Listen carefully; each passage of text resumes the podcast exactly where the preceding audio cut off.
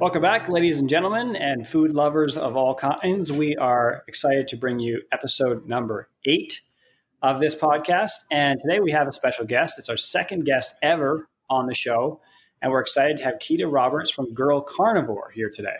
And so she's going to be joining myself, Christy, and Derek as we go through our normal procedure of talking about all things cooking and food and fire related. Um, and we're going to start with Kita tell us a little about where you're at and something you've cooked recently that you're excited about. I am currently sitting at PJ's Coffee Shop on an exit in Louisiana on Route 10. And the other day I smoked a beef tenderloin. I went old school and uh, I'm actually really stoked about it. I've been playing with some classics and it's kind of been fun. That's awesome. So, what exactly did you do with the beef tenderloin? I kept it really simple. A few days before, I had done a classic beef Wellington, which I did not smoke, but I actually oven roasted that. And so this one, I just rubbed the outside and smoked it over in my pit barrel over Western um, wood products just to see if I could get that like pretty uh, medium rare all the way through and then reverse seared it. I did a pan sear at the very, very end over hot cast iron and it, it came out amazing to top it off, I totally smoked some crab imperial to go along with it because if you're going to have beef tenderloin, you might as well throw some like rich and delicious crab imperial on it. So I smoked that as well, which was pretty freaking money. That's awesome. Did you what internal temperature were you shooting with with on the tenderloin?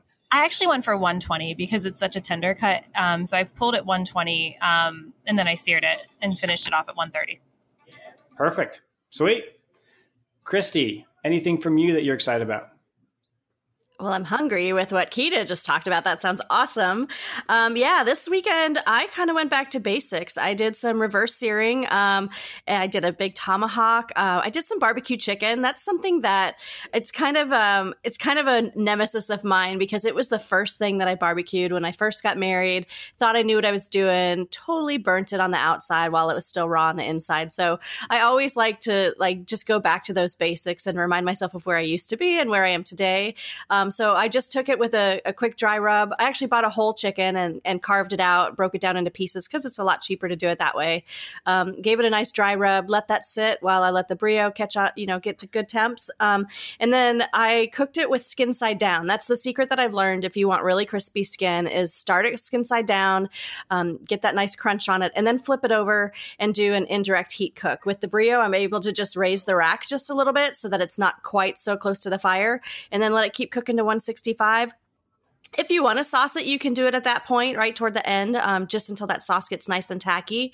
Um, but otherwise, yeah, that's basic barbecue chicken. So I got my my tomahawk, my chicken, and then I threw some ribs on uh, on my uh, too this weekend. That's awesome. So with the chicken, I've I've in the past struggled a bit because to do chicken like not over charcoal, over actual wood fire because um, it just it's a little bit tends to be a little hotter and you have more flame and stuff like that.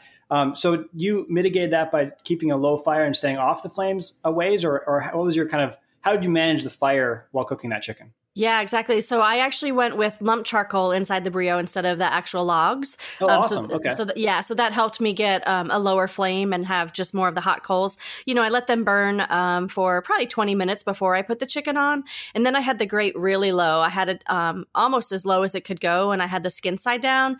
And then as the skin started to get a little bit crispy and a little bit charred, I would keep raising it just a little bit while it was still skin side down. And then in that last part of the cook, um, the grate was probably I don't know maybe eight inches from from the top, and then that's when I flipped it over and just kept it going.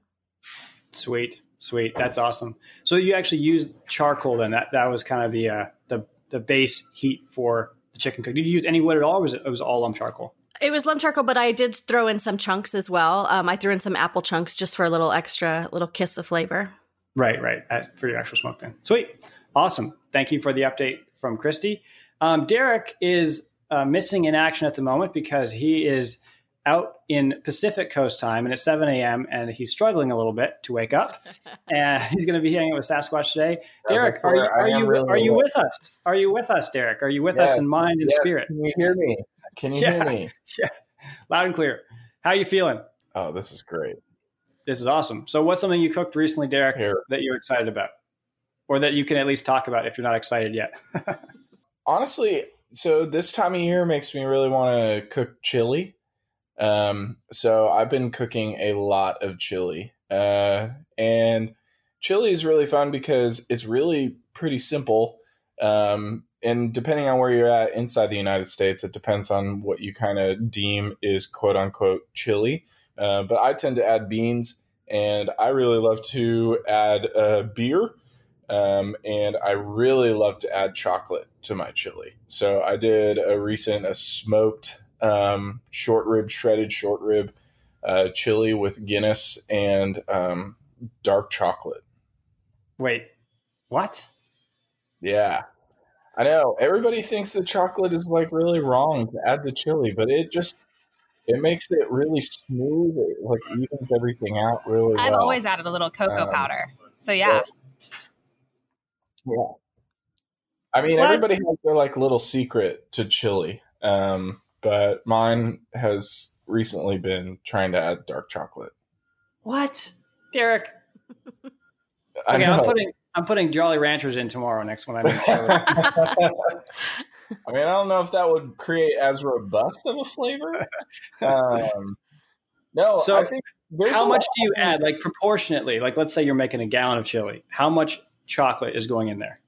Honestly, only like maybe a uh, like a, a simple bar of dark dark chocolate. Okay. Okay, well that's So- not too bad. No, it's not like an excessive amount of chocolate. I mean, but the thing is, is that dark chocolate is really not that sweet. Um, so really, all you're trying to add in there um, is just creating some of that like robustish, creamier flavor. Um, it just rounds out the chili really well. Uh, it, it's a lot like adding, um, like I love adding Guinness or like a porter or a stout, um, like a darker beer to the chili. Definitely makes it more rich, um, but it definitely rounds it out, brings out some of that like maltier flavor, some of that caramelly flavor. Um, because I don't know, I like I, I swing back and forth between liking really really spicy chili and then really rich chili. So they're definitely on two opposites of a spectrum. But yeah, so that's what I've been cooking recently and just absolutely love it. I did compete, Christy, What? Whoa! barely, barely. Don't, yeah. Um, my wife has a, a, a chili competition at her job. Nice. so I came in third place, which I was pretty not impressed with. I wanted to win. Um, but third place is pretty good. There was like there was like a hundred chilies there. wow. So did they call your name? That's the thing. If you got the call, that's a win, man. Well, I wasn't there, so my Oh. wife. all right, all right. Well, you got you got the call though. That's great. So, and we got uh, a fifteen dollar gift card to Chili's. Whoa! Woohoo! Um, there you go. That's awesome. Um, great. Well, we've covered what everyone um, has cooked, except for me, which I have nothing that interesting. Although this morning, I think I took the most impressive food photo of my life. Ooh. So um, I you just have to wait. I will reference it. Uh, it's on a brio. Surprise, surprise. Uh, it features a lot of beef. I think it's the most impressive photo I've ever taken. So I'll post it on the podcast. Don't hype it too much. Actually, I'll post it the day on Friday when this goes live. So if you're listening to this, go to Brio's Instagram. You'll see the photo. See if you agree with me. Is it the coolest photo that I've ever taken? Um, moving onward with our conversation, uh, Kita, you were with Derek recently at where yeah, was we it? did World Uh, Food. Was it World Food? Where were you guys with Yeah, all the Dallas. big skewers? Can you tell us? We heard Derek's side of the story. Can you tell us a little story? about that we got experience? to cook over the war wagon, which was amazing. What a fun like adventure to have, right? Like we get to wake up and cook over pits and fire. And Western rolled in this custom built Asado style grill, which was just out like with we got to. I mean, I was freaking Highlander. Like it was amazing. And so between Derek and myself, um, the two other guys they brought in, Shane and and Dylan, hanging a hind quarter of beef, and I really loved the salmon, especially the salmon that like Derek nailed to the board. I just thought like what a beautiful display and. A lot of people don't get to see their food in action. You know, we, we do a lot of finished food here and people devour it and they think it tastes good. But I think making people see their food gives a little bit more respect and shows um, just what we have to work with. And so I really liked that. I also really liked Derek. I think it was you that like hung um, some pork and had like we had a little bit of herbs hanging off of it and that sort of thing. I thought there was a beautiful use of a lot of food there. There was honestly, it was uh, definitely a very um, true, like a little ode to South America hanging out. And I really liked the plan there. We kind of just decided that if we were going to be in Texas, in Dallas, you know, you've got such an amazing meat scene in Texas as it is that we were just going to own it. We weren't going to make things pretty. We weren't going to try to garnish them up. We were going to serve meat with pickles and a piece of bread. Like I really loved that the idea was like this is what we have and this is how it's it's working. And dang if it didn't work. Yeah, no, it, the photos and videos coming out looked, looked insane. I think Derek, you were saying that the swords, the Churrasco swords, you guys put out like a, just a ton of meat on those. Is that is that right? Is that what you guys were like? The, a lot of the volume that you were serving was off of those. Yeah, it's pretty impressive how much volume you could probably put off of, uh, you know, a, a, a pit like that with maybe uh, ten swords, I, mean, I, think you could you could easily. what was like a five and a half, five um, by maybe three and a half feet big. Yeah, yeah. So I mean, it wasn't really it, that big considering how much food you had on there. Yeah, it really wasn't, and I think that that we, I mean, we also hung a lot of food and um, we did a lot of other stuff, but I really think that um, I was just really taken back. I mean, it's no wonder that like the Brazilians use this as a, a main way of cooking their meat um, just because it really works. I mean, it really works, and we all love skewered food. Um, but I mean, this is just you know the Churrasco skewers or really Churrasco swords should be. Uh, you know, I mean, they're just a great, useful way of being able to cook over fire for a lot of people. Um, and you know, we were always joking too. Like we we were like the centerpiece of the whole event. Everybody was coming over and getting all their Instagram photos of, of just that because nobody has ever really seen it all that much. Right. Well, see, and that's kind of what I want to ask both of you is like, um, you know, obviously, I feel that wood fired cooking is a trend that's that's coming and that is going to be a bigger deal in America over the next couple of years. And the main one of the main reasons I'm saying that is because it's so it's so much more of a visual experience than in a smoker. I have a smoker I cook on um, quite a bit, but when I have guests over and I'm cooking on open pit, um, the interaction around the food is just so much more heightened because it's so visual. You can see what's happening, and you're like basting stuff, and there's like stuff dripping in the fire and it's sizzling. Um, so, especially being in Texas, which is like pitmaster ground zero, um, you know, Grand Central Station for your classic barbecue. Uh, what was the interaction with the crowd I think the crowd lit up. I mean, a lot of people were very, very curious in general. Just um, what is that? How does it work? How does it hold? You know, how do you make sure? I mean, I think Derek specifically, the salmon. Somebody was asking you like, how do you make sure it's cooked? Which is kind of funny because it's baffling to see that all it takes is heat and control to actually cook our food. And it's amazing to me that for thousands of years, this is how we've cooked, and suddenly it's making a comeback, and people are baffled that all you need is like, I don't know, fire and and some hooks and you can cook. It's like this amazing like revelation. Um so i think a lot of people yeah. were amazed the variety of things we had on there and just how we were able to control the heat. I do think that that is always a big thing. I mean um uh, you know a lot of americanized really not americanized modernized grilling um we have a lot more information. So on the grill, we have what the temperature is. We now have probes that can tell us what temperature our meat is at. We've done case studies on figuring out what is medium, what is medium rare, all the way down to specific science, scientific numbers of internal temperature. Um, but yet, for like 99% of history, we've never even known any of that information. We've just done it. Yeah, I always say that like the pellet grill is like the gateway grill to live fire cooking because for those who get intimidated by what you guys are doing because it looked amazing on Instagram and just so inspirational.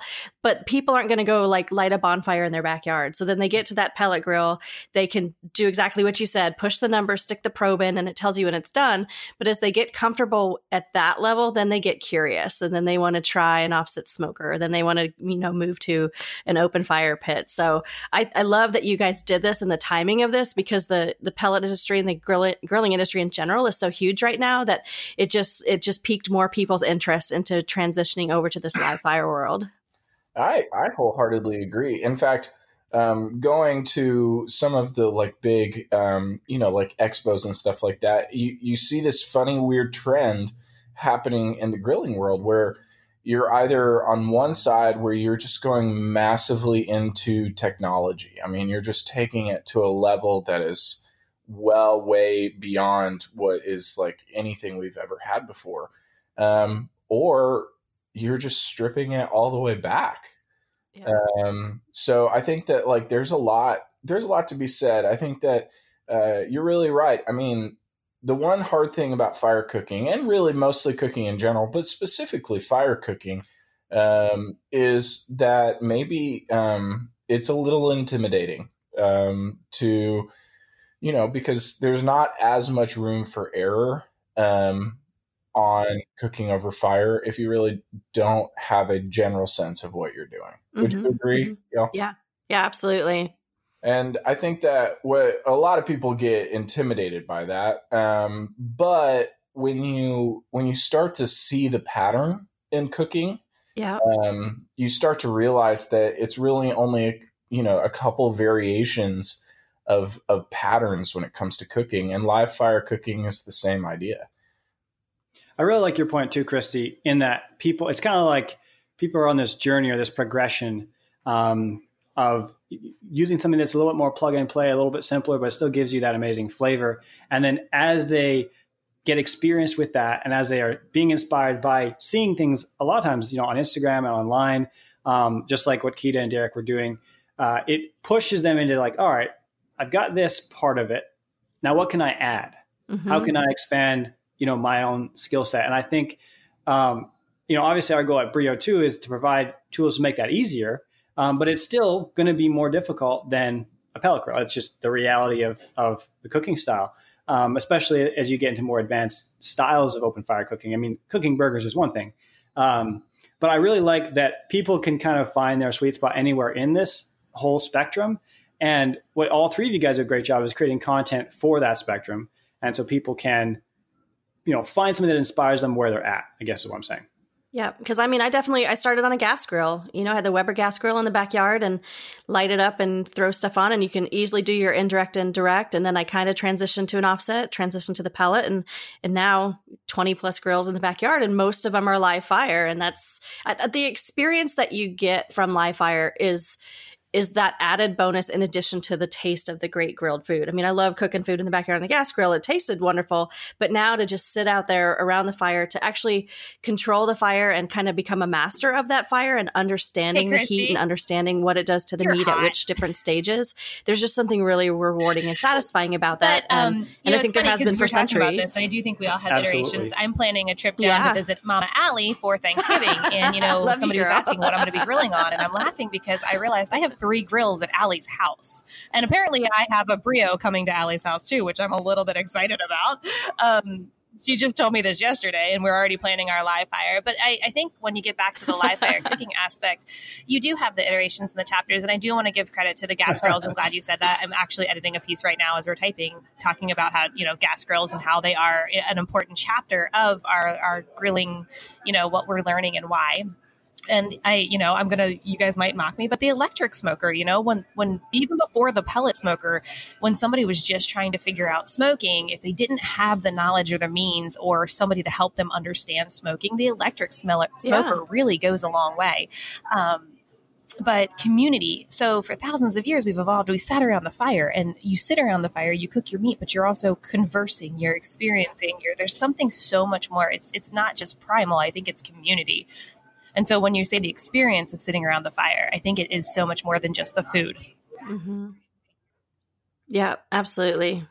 And I think an awesome example of that, Kita, it's a great point, first of all, but I think an example for all of us recently was Social Feast because so much of the good, so many of the good conversations that I personally had happened while food was being either prepped or actually on the fire because there's that cook there's that period of exactly that's our barbecue grill community it's whether you're standing around the smoker or the live fire talking, about it, you're always learning notes. something and, and I think you know at World Food Championships Derek uh, I think so too like people weekend. were so mm-hmm. curious and they had so many questions about it it's such a neat way to invite people to the table yeah well, well said yeah you know I think though I also think that this uh, this timing with live fire and a lot of transition. I mean, it just ebbs and flows with a lot of cultural uh, aspects that are going on.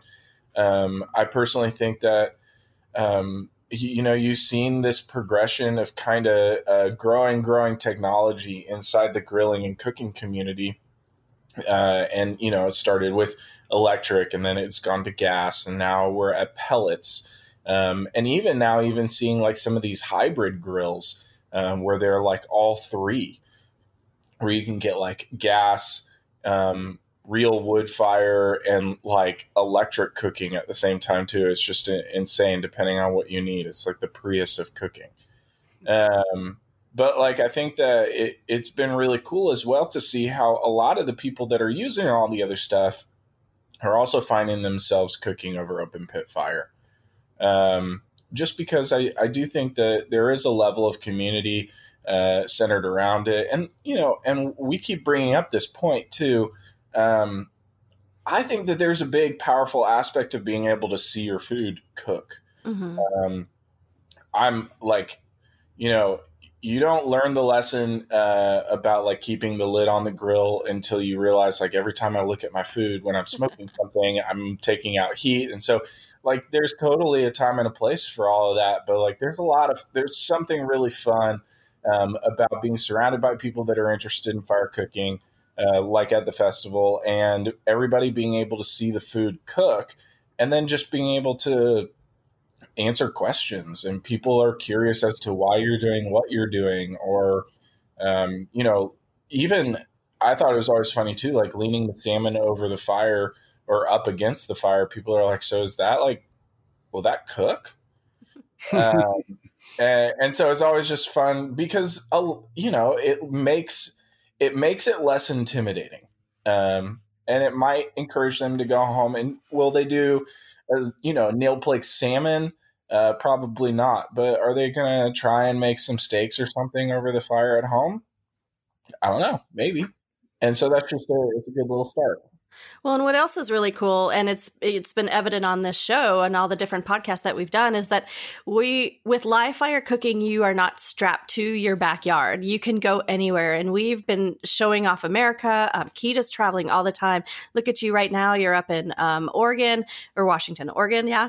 Um, and so we can we can go anywhere, and we can still get that fire going, and we can still cook something that's incredible and share it with people. And so it, there's something about live fire and travel that is in hand hand and that we can just really discover America, discover the different cultures, buy different cuts of the different places that we go to, add different spices or rubs or flavors, the different states that we travel to. So it's definitely more than just going to your Costco, grabbing some burger patties and throwing it in the backyard. We've this experience so, and and the people who are listening to us and so who are following you, us like, and, and are Derek either part of this experience about, like, or want to be part of this ex- experience. It's just a really cool community, as Kita pointed out, a really cool like, culture that's ago, been created. Uh, I had these beautiful man, you guys Porter Road um, beef ribs, and man, they're like they're gorgeous. They come in, they're massive, and I was so strapped for time that I like I rubbed them, I hung them, I threw them in uh, the Oklahoma Joe smoker, and it was my first like really really long. I was cooking these things, and I'm pay attention to the Oklahoma Joes, and I'm like, man, that thing's holding temperature a lot better than I thought it did and hours go by and I'm like, this this is awkward. I'm not sure I like this. I really need to peek. Okay, don't peek. You're gonna let the smoke. Don't do it. Don't do it. Don't do it. I finally peeked. Thank God I like looked, except the ball of fire that erupted when I opened the lid because the ribs had fallen onto the coals and it was keeping an amazing temperature. But yeah, the hooks didn't hold and the ribs just broke and fell onto the, the coal. And, and so I then had to just keep gently putting the fire out because y'all know how much fat is on beef ribs. And so that is just fuel. You add air, you've got fuel. It's just going to, I mean, it was like a full on bonfire right. for an hour. And I laughed so, I mean, I was really upset. Um, it was a giant, you know, yeah. I never want to waste anything, but what a learning experience. Like even for, for us, I just, the hooks weren't big enough. And I kind of knew it when I did it, but I was, it was like I was rushed. I was going to do it anyway. But uh, I would have never done that if I had been watching my food. so yeah, that was a hundred dollar lesson for me right there. Honestly, love- we could do a whole episode on fire cooking fails. I mean, yeah. this yeah. I was yeah. hanging out. I was just hanging out with Kirkland Collins. He runs the account, the Grill Revealer. Uh, he came in town. And anyway, we fired up the Brio. Um, little little fact: the Brio can get really hot just yep. so you know. um, and I I was too lazy to break down the wood, which I normally do, so I kind of put like bigger chunks in there. Um, but it wasn't like it, you know, I because I didn't break it down, the the heat on it was still just kind of like centered in the middle. Uh, so I was like, okay, I wanted to, I wanted to be cooking some Done that. chorizo on the sear plate.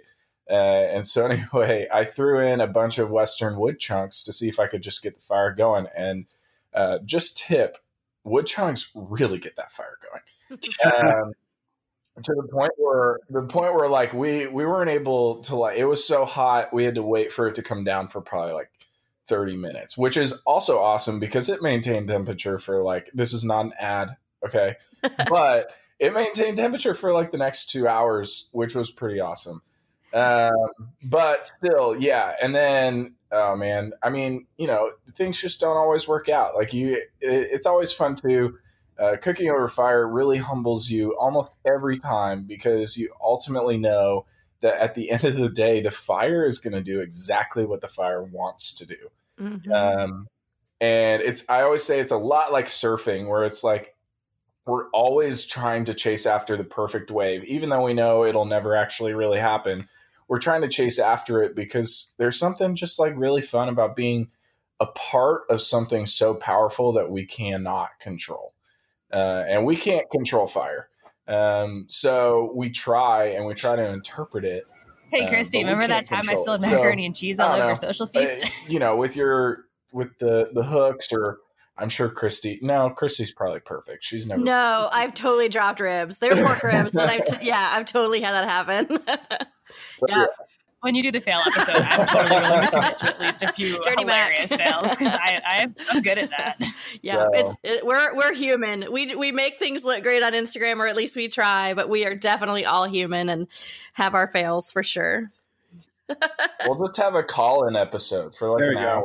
Yeah. yeah, yeah. Call in random people for Call in with your fails. Love it. Great. Um, I'm very pumped. I want to go out and cook more, even though I was up at six o'clock cooking. Every time I do this podcast, I get more hyped to cook more stuff. So Yeah. hopefully the listeners are having the same experience. Um, and from the feedback we've been getting, I think they are. Any final thoughts? We got to wrap up here shortly, folks. Anyone got any final thoughts before we say adios?